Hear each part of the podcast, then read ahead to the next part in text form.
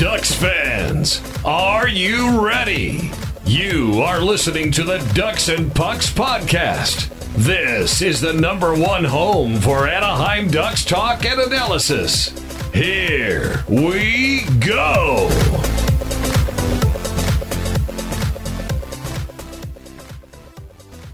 Welcome to the show. This is your host, Mike Walters, along with my co-host, Eddie Richard, and we have a good show for you this week. The Ducks are 3-0-1 after four games, so we're going to cover those games. We have some fan questions to get to, some Patreon topics to discuss, some league news, and things like that. So we'll get you caught up on all that. Of course, roster moves, injury news, everything else. So with the first week in the books, what was your initial thought, Eddie? I mean, the Ducks went 3-0-1 despite all the injuries. I liked it. I spent all morning learning about rocks, which is boring to me, but the Ducks... had a rock-solid start to the season. Not bad, 7 out of 8 points, especially with who they don't have in the lineup and how the rookie stepped up. So I was pretty impressed this first official week. It's still going on, of how the Ducks are doing and where they're at. And I think they're turning a lot of heads because, with all the injuries and all the youngsters, and I don't think anyone expected them to actually get past San Jose at game one and then move from there, but it's pretty impressive. It's pretty motivating, too. Yeah, I mean, if you're a Ducks fan right now, you have to be extremely excited. I mean, the team, is 3-0-1. They still have not lost in regulation, which is amazing despite everything. So we'll kind of go over some of the games right now a little bit, and then we'll get into some of the deeper topics throughout the show. But the Ducks opened up the season on the road in San Jose. They ended up pulling off, a win in this game. You had Max Comtois scoring on his first shot in the 49 seconds to begin the game. The Sharks came back and got some goals, but then it was the Ducks all after that.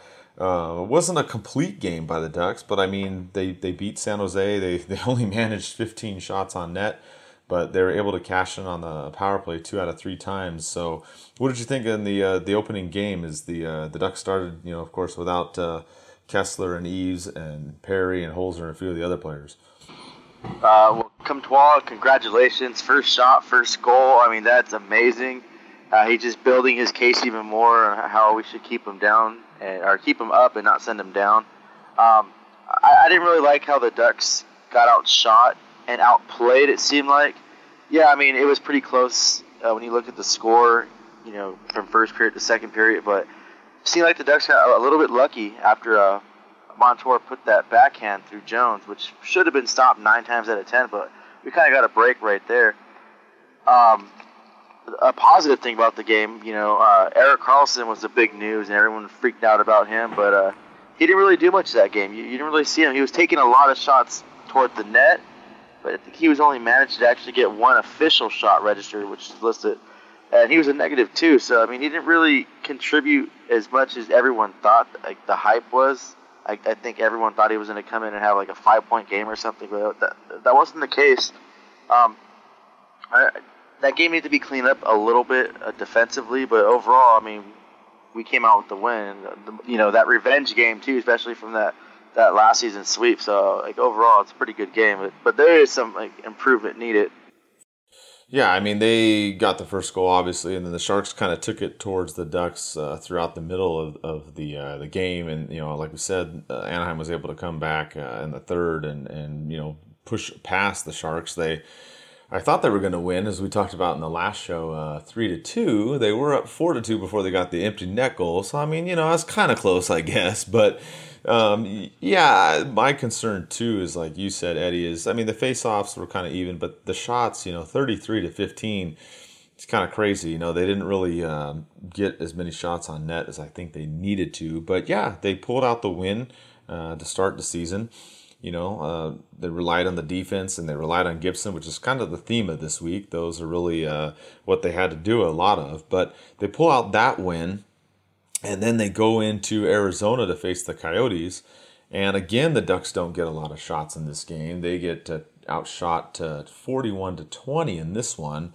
The faceoffs weren't quite as good, but I mean, they pull out a 1-0 win. You have Comtois again getting a goal. He gets a goal in each of his first 2 games. And the Ducks basically hang on, and they win 1-0 in this one, Eddie. But again, it was the defense and Gibson that pulled out this two-point victory. Oh, yeah, definitely. Again, you know, the first period, the Ducks only had 5 shots compared to Arizona's 11 shots. Second period, it was a little better. The Ducks managed to get 11 shots to Arizona's 8, but then the third period, they broke down again, only registering 4 shots on net, on goal compared to Arizona's 22. I mean, Gibson was the ultimate hero of that game. I mean, he's the reason why we won. Of course, Comtois scored the game-winning goal, only goal.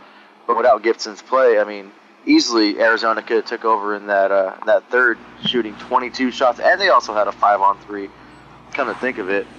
So just a team like Arizona, we shouldn't let them kind of dominate the game like that. And once again, we have to clean it up and play better defensively.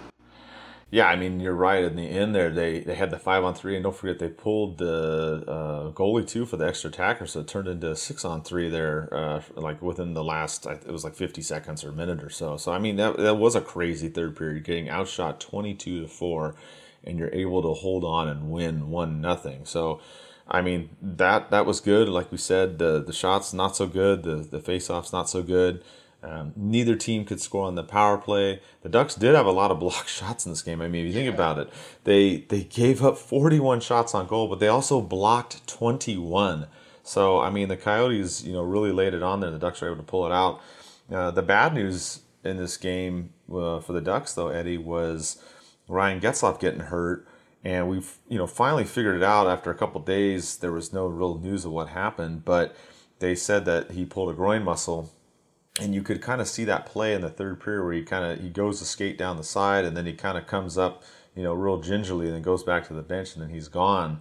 What did you think about him getting hurt as far as, pulling that muscle? Because it looked like he got hooked down maybe on that breakaway he had earlier in the game. Do you think that was it, or you just think it was something throughout the game that caused him to have that, muscle pull? Once I saw the play, once I saw Getzlaf, the way he just stopped and went to the bench, I assumed it'd be some kind of a groin injury, a pulled groin.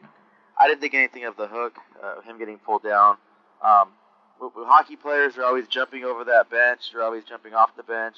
They're taking, like strides left and right, coming to a complete stop. They're moving weird angles. I mean, and you can't really stretch enough to get, your groin prepared for that. So, I mean, it makes a lot of sense that something must have happened.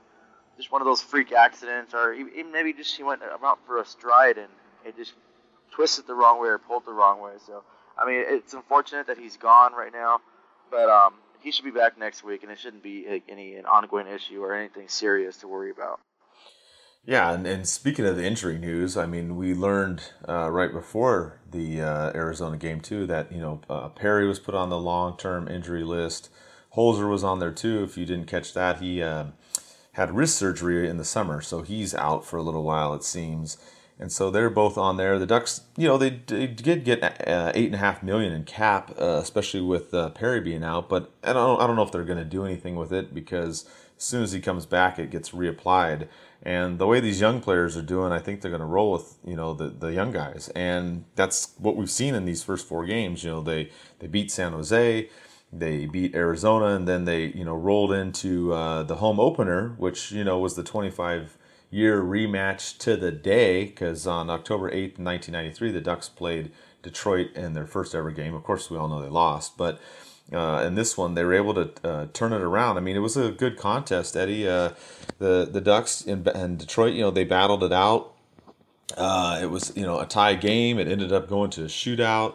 We survived the overtime first off, which I know people were nervous about that, but then they went to the shootout, and Troy Terry, Team USA shootout hero, he gets the game winner basically in the shootout, and the Ducks, they pulled this one off, Eddie. I thought that of the 3, games thus far, not counting this last one, I thought this was one of the better games for the Ducks. Oh yeah, 100% agree, and this score should have been at least 4-1, 4-2 Ducks. Jimmy Howard really stood in his head, and I give him credit because he was making some unbelievable saves, and the Ducks were bringing it to him. They were firing everything at him. All the emotions were high too. It was a good a home opener for the fans and the Ducks. I'm sure everyone's excited about all the jerseys. Sean Hill was there.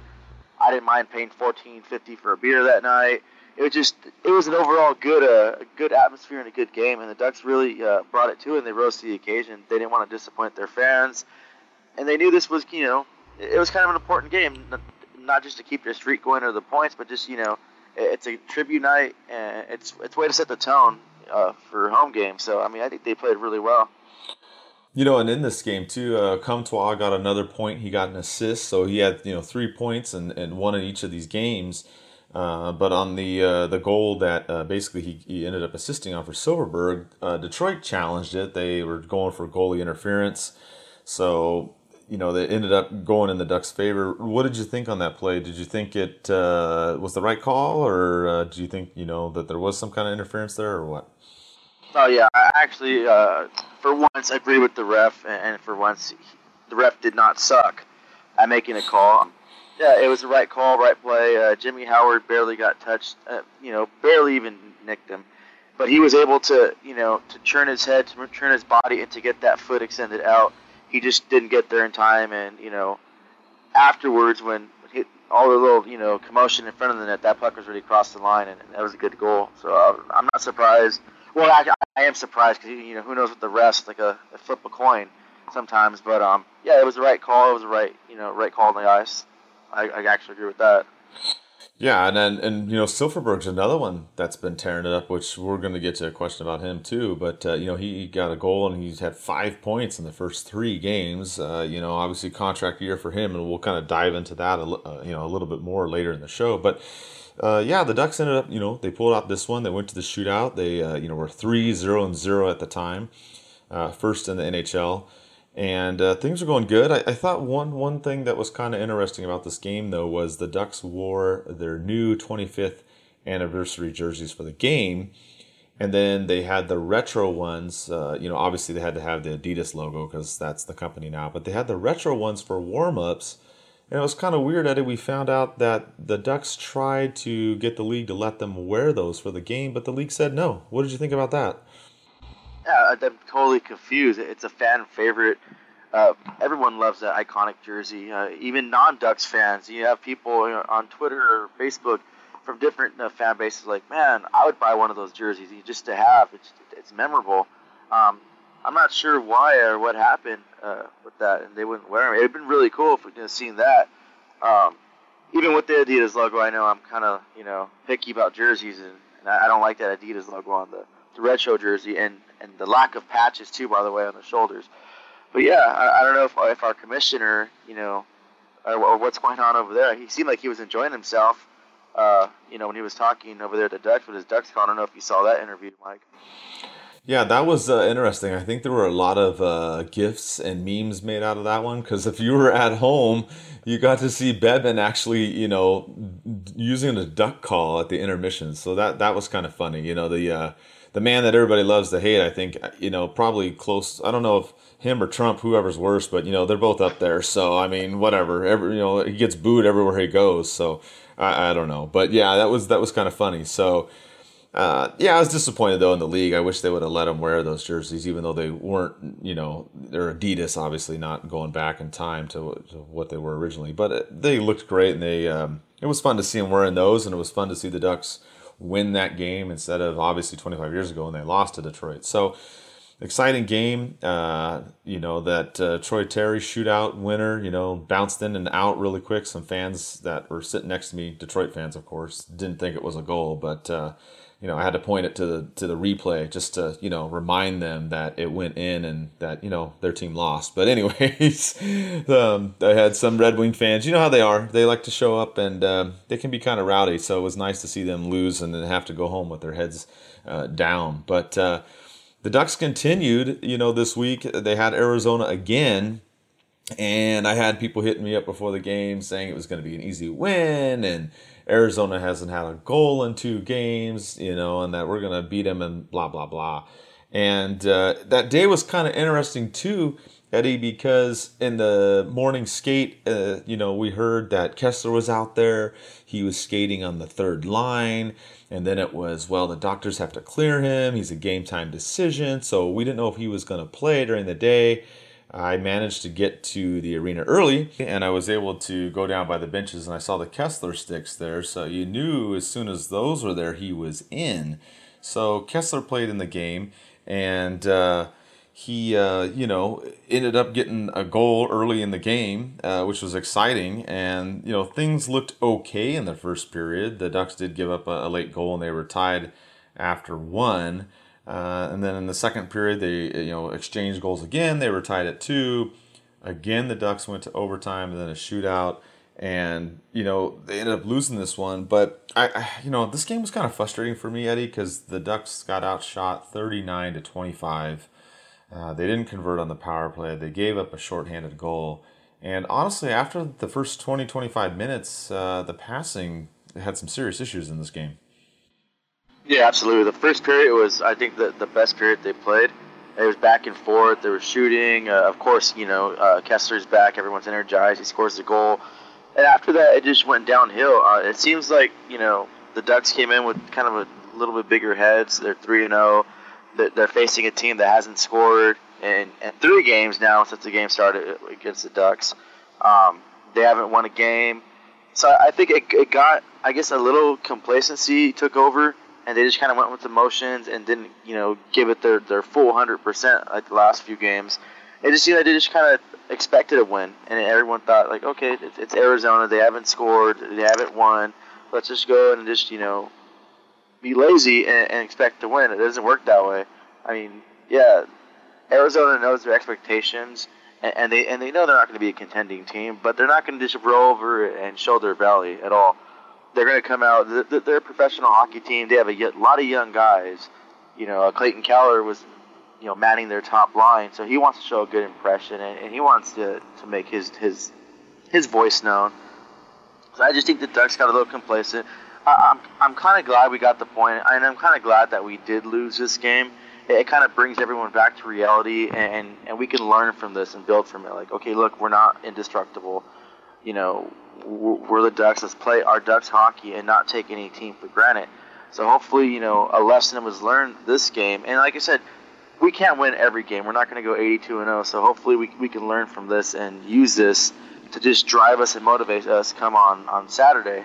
And if we do lose, I mean, we'll know how to bounce back and we won't, you know, get down on ourselves like that at all. And if we do get a streak going on again, we're going to understand that no matter who we play, Ottawa, Arizona, any of the lower teams, don't take them for granted and just come out there and give it your all. Yeah, absolutely. And I think that, you know, they just kind of got out of whack. The chemistry was kind of off in the second and third period. They you know, they'd make maybe one pass, but they couldn't make a secondary pass. They were trying to, you know, do a little bit too much here and there. Sometimes they were passing to an empty spot and nobody was there, or they were passing to the other team. So it kind of reared its head there a little bit. But, I mean, overall, you're looking at these 4 games. And, you know, we talked about this on some of the previous shows. You were more optimistic about this team this season. I was a little bit more reserved. And, you know, you have to be happy. I mean, this team, with all these injuries that we've been talking about, Perry, Holzer, Kesler, Eves, Cassé, and now Getzlaf. I mean, they're 3-0-1. They're up there at the top of the league. I mean, you have to be, you know, still happy overall with the way that this opening week has gone, Eddie. Oh, yeah, definitely. Even the league take notice. I think we jumped in the standings, too, of NHL Network's, like, I guess their standings they do, you know, their power rankings. There we go. I think we jumped up a few spots on there, too. So, like, everyone's taking notice. And if there's teams that just looked at, you know, the Ducks, like, oh, you know, they're all injured. They have a bunch of rookies. I mean, they're going to take notice and be like, hey, we can't take this team lightly. You know, one of their brand-new rookies is, you know, has, like, 3 points already, 2 goals and an assist. And then you have other contributors to, like Ben Street finally scored his first professional goal, NHL goal. So congratulations to him. I mean, we have a dangerous team and all around. If players just play their way and 100% and just use the system. So, yeah, I mean, I think more good things to come. And, you know, with that, we have a couple other segments we're going to get to on our show. We have kind of a new thing we're doing on our Patreon website, patreon.com/ducksandpucks. If you go on there and support us, you know, we give you a shout out. You get some hockey gear, chances to win game tickets. But also for certain members, you can pick topics that we will discuss. So I will give a shout out to the newer people we have. We had Joshua, Matt, Braden, Jesper all the way from Denmark. That's a pretty awesome international, and you know, not just Canada and the U.S., but also Mike as well. So we have a bunch of people on there. We have a couple that had some topics, Joshua and Matt, that they want us to discuss. Joshua's was talking about, you know, getting Eves and Getzlaf back. Where would they go in the lineup, and then what would happen with some of these younger players? So I think it's a good question. I think with both of those players coming back, where would they go? I don't think there's much of an issue with that, Eddie. I think they both go back on the top line, and they go with Raquel, most likely. But the second part of his question, or topic he wants us to talk about, is with the other players going down. And I think that's the interesting thing, because you have several players, Steele, Terry, Comtois, Sherwood, Lundstrom, that, you know, they can all go down. They're all waiver exempt. They're all on entry-level contracts. You know, I mean, I think the Ducks would have to pick, you know, out of that group. I think one of them, though, that we've talked about that's making his case is Max Comtois. I don't see them sending him down. So I think they'd have to pick amongst some of the other players. Eddie, what do you think as far as when, you know, Eves and Getzlaf get back, who would get sent down?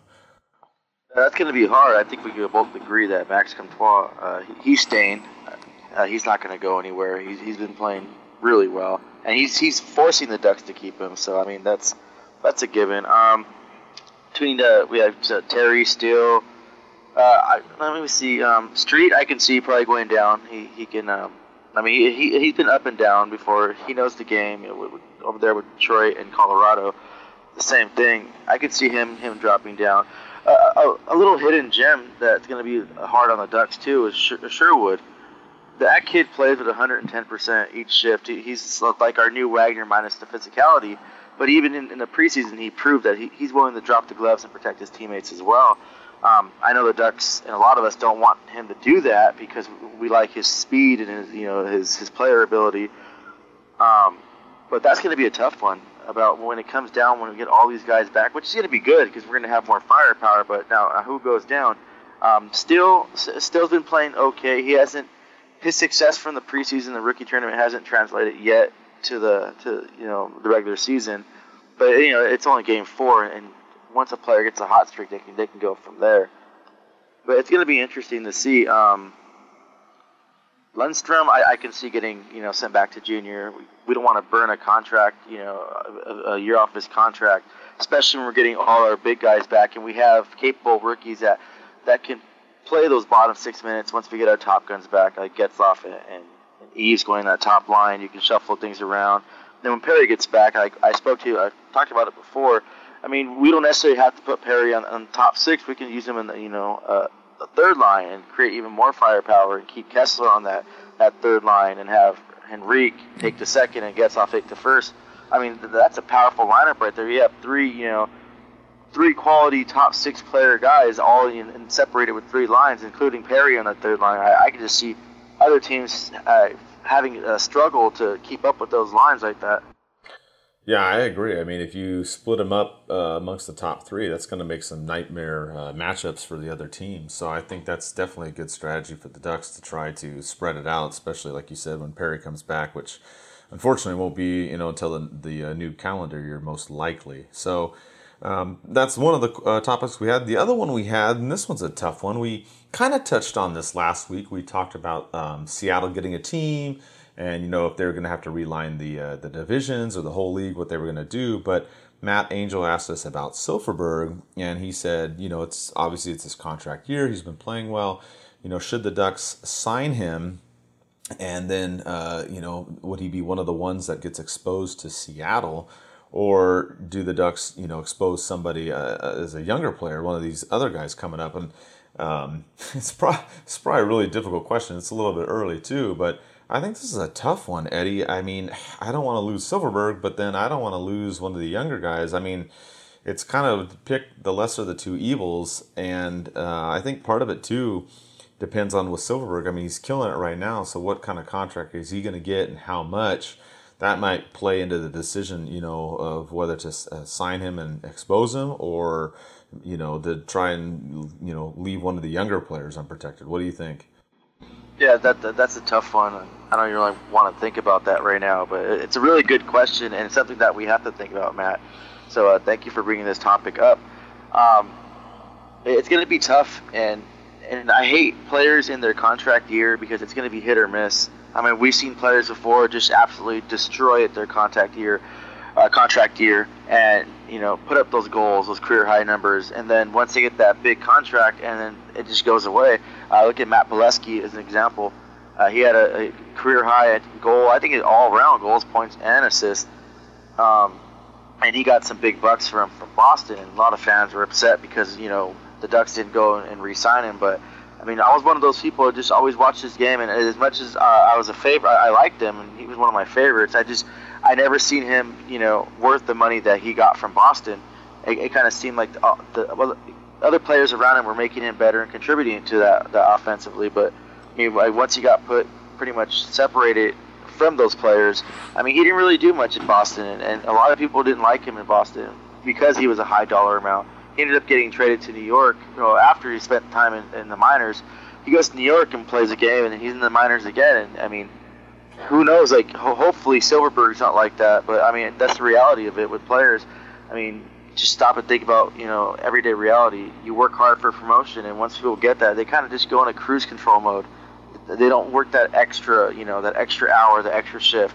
So I mean, that just kind of, you know, that confuses me right there on how it's going to play out. And as far as Silverberg, I mean, I'd rather we lose Silverberg than lose one of our young guns right now, because those are our future. And I think the more and more they play, the better they're going to get. And I mean, if we can lose him and not one of our top prospects that we have right now, rookies, I mean, I'm all for it. As much as it's going to sting and it's going to bother me and put me in a depression for a couple of days, but I mean, that's the reality and business of the game. Yeah, and I can't remember which event I was at. It was either the beach party thing or one of the ones last season where Murray spoke, and you know, he doesn't want to lose Silverberg for nothing. So I think he's definitely going to try and get a deal done. And then, like you said, the question is, okay, I have him now on the roster. Is he somebody I'm going to protect or expose? And I think if push comes to shove, you know, I think he might go more towards the younger players. I mean, it really depends. It's too early to tell. There's a lot going on this season. But if you've got, you know, Steele and Terry and Comtois and these guys playing really well, and, you know, all these guys are 18, 19, 20 years old, I mean, you're going to want to go with those guys. Like you said, you don't want to risk. You give Silverberg the big contract, you don't expose him, and then he doesn't play well. So I kind of lean more towards that way, but it's a tough question, Matt. We'll definitely revisit it, you know, later in the season. So, but thank you for that question. And, you know, with that, we'll, I guess, talk a little bit about some roster stuff, too, that happened this week. Eddie, we saw Logan Shaw came back to the Ducks, or I should say to the Gulls. So that was good to see. Also, Berg got sent down to the Gulls, so he didn't look too happy on opening night when they announced him, but he went down to San Diego as well. So what did you think about both those moves? Oh, yeah, of course he's not going to be happy. He's been bounced around. This is his third team, and he's still young. You know, going from the Predators, he had that success in the postseason, then he gets to Edmonton, and that doesn't pan out. And he gets pretty much given away for free, and it's kind of a bad feeling. And then he plays, you know, a couple games or one game with the Ducks, and it just didn't work out. And I mean, it's nothing he did wrong. You know, he played hard. Just we have a lot of other players that played better. It's going to be good for the Gulls to get some more speed, and hopefully he can produce down there. He's been a solid guy producing in the AHL. So, I mean, there's no doubt he'll put the numbers in, you know, unless he comes with the attitude where he just kind of gave up, and I really hope that's not the case. Shaw, it's cool. I'm glad, you know, that Logan Shaw, you know, is back with the Gulls, you know, in a Ducks organization. I emphasize Logan because everyone knows that Andrew Shaw, we all don't like him. But, yeah, I mean, he brings some leadership there and experience. He can mentor the younger guys and kind of, like, school them when they do get call-ups. You know, they're groomed and how to, like, the proper etiquettes and how to act and how to conduct yourself as a professional. So I mean, that's a win-win for the Gulls and the Ducks organization as well. Yeah, I'm happy to see Logan back as well. I think he'll be a good, fit down there and be a good mentor as well. So, I mean, it's good. You know, the Ducks got some more players. They're still going to have to, do some more adjustments, obviously, when some more of the guys come back. So we do have our regular fan questions, too, where we don't get to all of them, but we try to get to as many as we can, talking about what's going on with the Ducks. So we'll go with the Mike's question that he asked about Kesler, if we were happy that he returned, and did we think it was too soon, and if there's is this a sign of things to come, with obviously getting that goal. And I'm glad, of course I'm happy he returned. There was kind of word that he was going to come back before Eves, and obviously he did, because he played in that game against Arizona. I don't think it was too soon, and I think you and I kind of agree on this, Eddie. I think a key part of this is that he did play 16-something minutes in that game, but they are putting him on the third line. They're not putting him on the top two. So, I'm happy that he's back, and, I mean, if he's good and they didn't have to rush him, then I'm all for it. Oh, yeah, same here. I agree. And I really think it's not too soon that he came back. Recent interviews, he talked about quality of life and how, his family is important, picking up his son, and having that, life after hockey is the most important to him, and as it should be to everyone out there that has a family that's playing hockey. I mean, that's your number one. It should be, a top number one thing. But, he looked good. I saw him at practice. He looked good at practice. And I think he came back because he feels 110% ready. And obviously the doctors agreed with it. And he didn't do too bad. Obviously he scored the goal on three shots. He threw his body 2 hits. But he was just crashing the net and getting in those dirty areas. And he wasn't letting up in fear of injuring himself. He was still that same Kesler. I mean, yeah, it takes him a few games to get up to speed of the game, but he looked pretty good. I mean, the only thing I can comment on is if, his face-off percentage could have been a little better. He's at 47%. So hopefully, once he gets up to the speed of things, he's been out for a while, he'll work on the face-offs more, and we can bring that level up. I think it's been an issue with the Ducks so far this season is those low face-off percentages. Yeah, the faceoffs have kind of been an issue. Getzlaf was the one with the highest percentage, and normally he isn't usually the one with the highest percentage. And everybody else has been kind of the high 40s or just barely over 50. So that's definitely something to watch with Kesler. And, I know someone that's not happy he's back, Eddie. I think the Edmonton Oilers fans aren't happy that he's back because they probably would have claimed some kind of goalie interference on that goal he scored, with the pads or whatnot. But...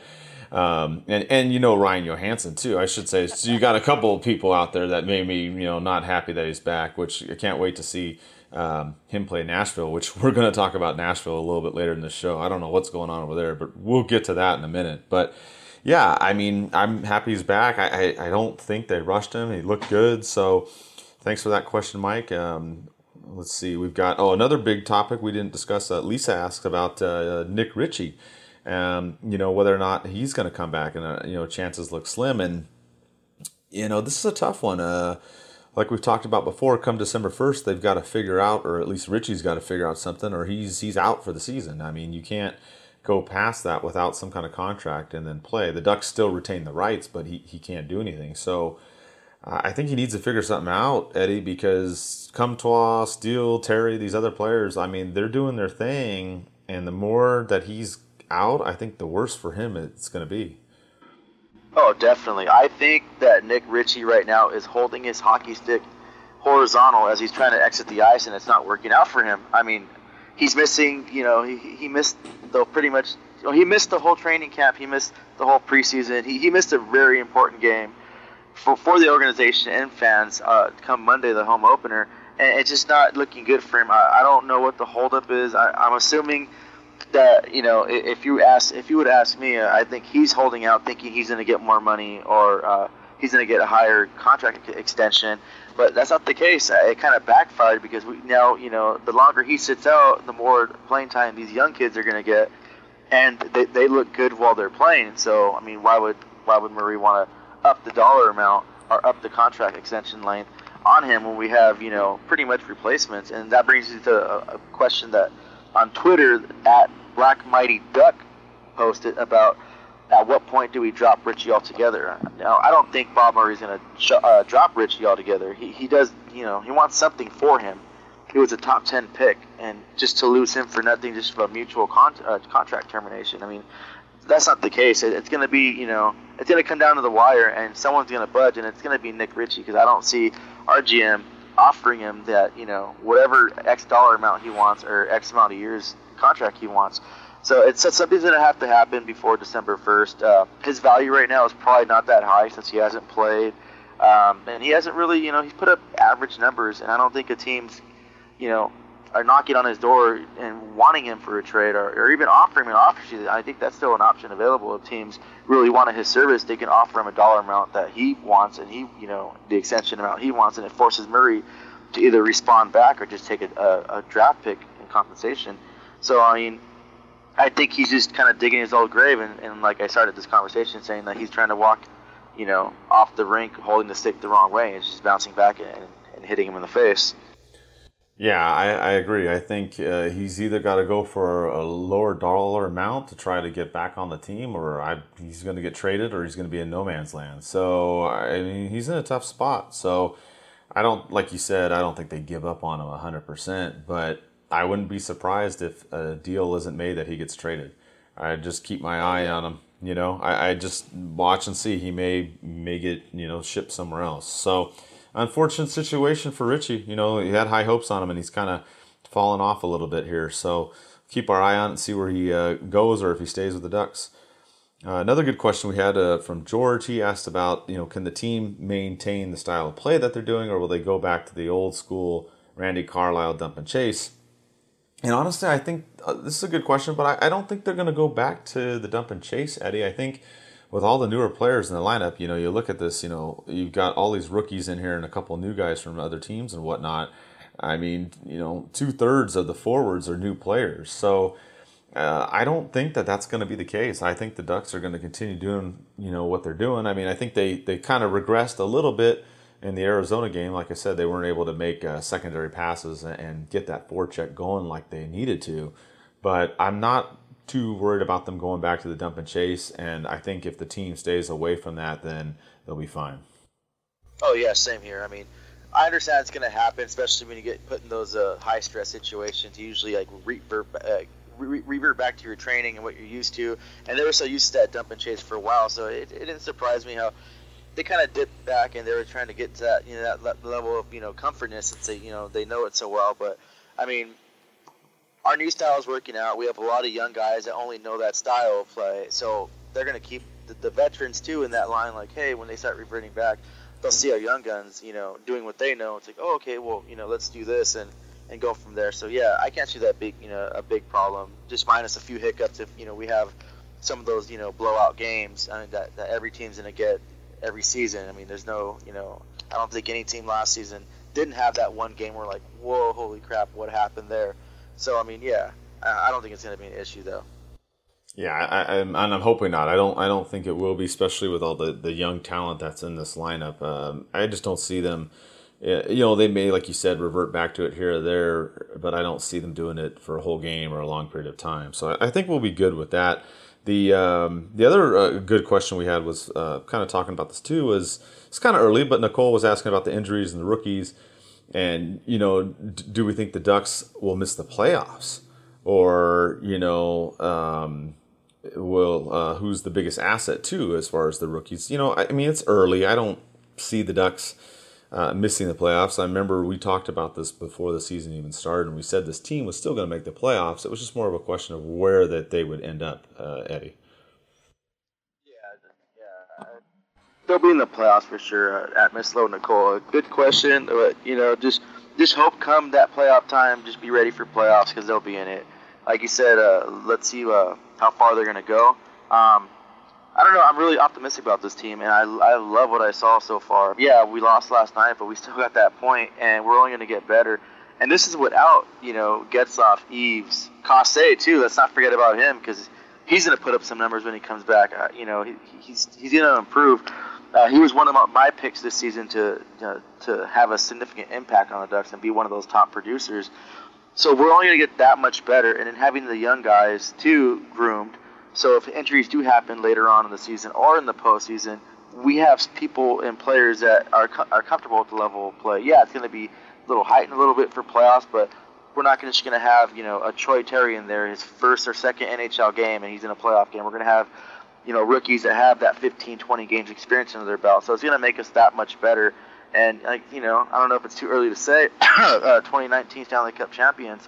I mean, last season, or that 2006-2007 season, we started, the 3-0, the 4-0, the 3-0 record and stuff like that. Or even the 3-0-1, we ended up winning the Cup. So, I mean, I'm optimistic about that as well. Yeah, I mean, the Ducks are still rolling, like you said. They matched that record when they, won the Cup. So, I think they're still going to make the playoffs. And, looking at her other question about the biggest rookie asset, I think it's Comtois so far. I mean, he's scored in games 1 and 2. He almost scored in game 3 and got that, ended up getting the assist because Silverberg, ended up scoring on that play. But he's looked great so far. I like what I've seen with Steele and Terry as well. So a lot of hope with this team, a lot of young players, a lot of excitement. As we talked about before, we thought, oh, man, what's going to happen? And it's looking good. So, I'm optimistic too. Real quick, just programming note, just so you guys know, we're doing the podcast pretty much Thursdays and Fridays this month in October, and that's kind of the way we're going to do it. And then next month we'll probably shift towards Saturdays. So we're kind of trying to go in between the game days. So that's, just so you know, to keep your eye out when the shows will be coming out. But the last part of the show that we'll wrap up with, really, Eddie, is the league news. I know there's some stuff you want to talk about. We did talk about Nashville and earlier in the show, and what did you think about their banner raising ceremony? I guess that got a lot of backfire on social media for that whole situation. First of all, I want to thank the organization so much because they supplied us with endless jokes for this season, and not just for Ducks fans, but I think fans of all the other teams are chiming in on there. I can't believe. I thought it was a Photoshop when it said regular season. Like, you got to be kidding me. They can't be that petty and stuff like that. To even have a banner like that, I'm like, oh, man, it was funny. I really can't believe they did that. But, I guess, it's Nashville over there. They're always looking for some kind of attention. And, Mike Fisher's gone, so they brought, our seat counter, Carrie Underwood, she's gone with them. So I guess they just wanted some attention that they felt they weren't in the spotlight enough. But, it's good for them, I guess, if that works for you, your little participation award. The Calgary Flames really gave him attention, too, by shutting him out 3-0, so that was pretty fun to watch, too. Yeah, exactly. I mean, I don't know what they were thinking, but, yeah, I mean, okay, so they had their banners or whatever, and then the other part of the issue, too, is they had Watson out there on the ice. He got suspended, and some breaking news. They actually reduced it from 27 games to 18. I'm seeing some updates right now on my phone, but part of the issue with that game was that he was out there on the ice, Eddie. I mean, I don't think anybody would have been upset with him being there, but, I mean, he didn't play, obviously, and he's skating on the ice. It's kind of like, well, why wasn't he just in a suit, like, on the bench? I don't know. I just thought that was kind of an interesting choice. Yeah, that kind of rubbed me the wrong way. And the Puck Network posted a question about the appropriate level. Like, was it appropriate for, Auston Watson to be in full uniform the season opener? And out of 106 votes, 11% said yes, 54% said no, and then 35% said they didn't really care. I mean, he's suspended, not, some people compare it to Tom Wilson, but that's totally different. He got suspended for, what he did to another player and stuff like that. Now we're talking more in the criminal side. And, yeah, I wasn't there. I don't know what happened. I'm not commenting on that. I mean, that's way beyond my, expertise right there. But there is a level of expectation of professionalism and being a professional athlete. And I mean, if you're involved in any criminal act, including one as serious as what, he pleaded no contest for, I mean, he shouldn't have been on the ice. And the league shouldn't have allowed it either. I mean, for not just him, but any player that's involved in any, like, legal altercation like that or legal things. It's just, it kind of taints the first word of being an athlete is that professionalism. So I think they kind of dropped the ball there in their banner. I mean, was it the right thing to do for that organization? I don't know. I'm not them, but I'm glad it wasn't the Ducks, and I'm glad it's a national problem and nothing to do with Anaheim. Yeah, exactly. I mean, we can, you know, gloat over all those Pacific Division, you know, banners, I guess, which, you know, we don't care. Like, we just want to win the whole thing. So, exactly. You know, hang them up. I don't know. I mean, Tennessee, I don't know. They're doing their thing. But what other news out there did you want to discuss before we wrap up the show? I know there's a couple other things you wanted to talk about. Oh, yeah. Tomorrow, usually everyone's happy it's Friday. Thank God it's Friday, the hashtag. But for some reason, the league didn't schedule any games tomorrow. And we have, 13 or 14 games on Saturday. So that was kind of odd. It's going to be an interesting Friday night. I guess I might actually go out and do something, and I'll just, you know, use the excuse, oh, I want to watch hockey or something like that. So that was kind of weird. Other news, Auston Matthews and Morgan Rielly from the Maple Leafs, they're really tearing it up this season. Morgan Rielly I have in my fantasy team, and he already has 10 points already. Like, no one thought that. He's just absolutely on fire. Another goaltender I want to mention, too, is Robert Leonard from the New York Islanders. I know he's been dealing with some mental health issues, and the other day was, bringing awareness to, Mental Health Day. But he posted a shutout in his first game with the Islanders, and, I mean that's good for him, and I'm happy for him. Mental health is kind of one of those tricky things. It's not always what you see, it's what you can't see. So that was really good for him to get that. And I wish him, nothing but the best of luck versus the Islanders, minus when he plays the Ducks. And also to spin around with the Islanders, too, their new captain, Anders Lee, was asked about the best quality in a teammate, and he, said loyalty. I don't know if that's a little jab to Tavares, but the whole social media went crazy and everyone took it, how it was. I don't know if he has some bad blood or what's going on there, but I mean, that was kind of interesting that he threw that word loyalty, especially when Tavares went to Toronto. Yeah, I mean, that could have definitely been, an indirect jab. And, you see that too on social media. Someone will say something and there's a hidden meaning or something like that to it, or maybe not necessarily hidden, but, an indirect kind of message, I guess, is the way to put it. So, yeah, kind of interesting there. But, I think the Islanders are also still a team to watch. You never know how the season's going to go. I mean, looking at the Ducks, and I don't think most of us out there thought that they would be 3-0-1 after four games. They're so close to being, undefeated in four games, and they're still undefeated, actually, in regulation. So, I mean, that's a good positive, too. I think my biggest thing, just kind of summing up so far this first week for the Ducks is, working on the passing, the forecheck, and the faceoffs, as we talked about, is the big thing. And I think it'll come with time. I think, you have to, not trying to be a homer, but you have to give the Ducks a little bit of slack. I mean, you've got all these rookies, throughout the whole forward lineup. The chemistry's all over the place. And obviously, some games are going to be better than others. Like we said, we thought the second game against Arizona was their worst game of the four so far. But I think it's going to come together, Eddie. I mean, you look, like we said, Getzlaf's not on the IR. And they're saying he's supposed to be back in a week, which is going to be good. Eves is supposed to come back hopefully soon, too. They, original projection was sometime between games 5 and 10. Well, we're coming up to game 5 here against Dallas on Saturday. So hopefully he's still on that same projection that was at the start of the season. So, I'm excited for this team. I think it's fun. You got all these different players on there. You see these guys stepping up. You see Terry in the shootouts, and Comtois getting goals. And like you said, Sherwood's out there skating hard.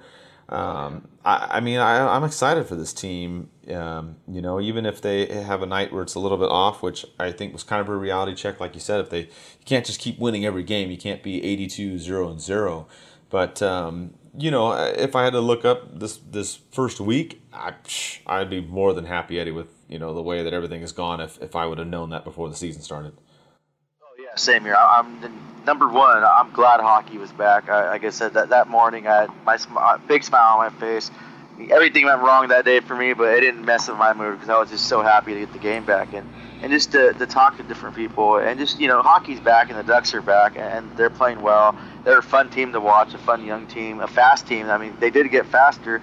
I mean, a lot of people in the offseason were like, oh, we didn't get any faster, we didn't add anyone. But hey, we didn't really have to add anyone when we had the speed already. It was pretty good to see that.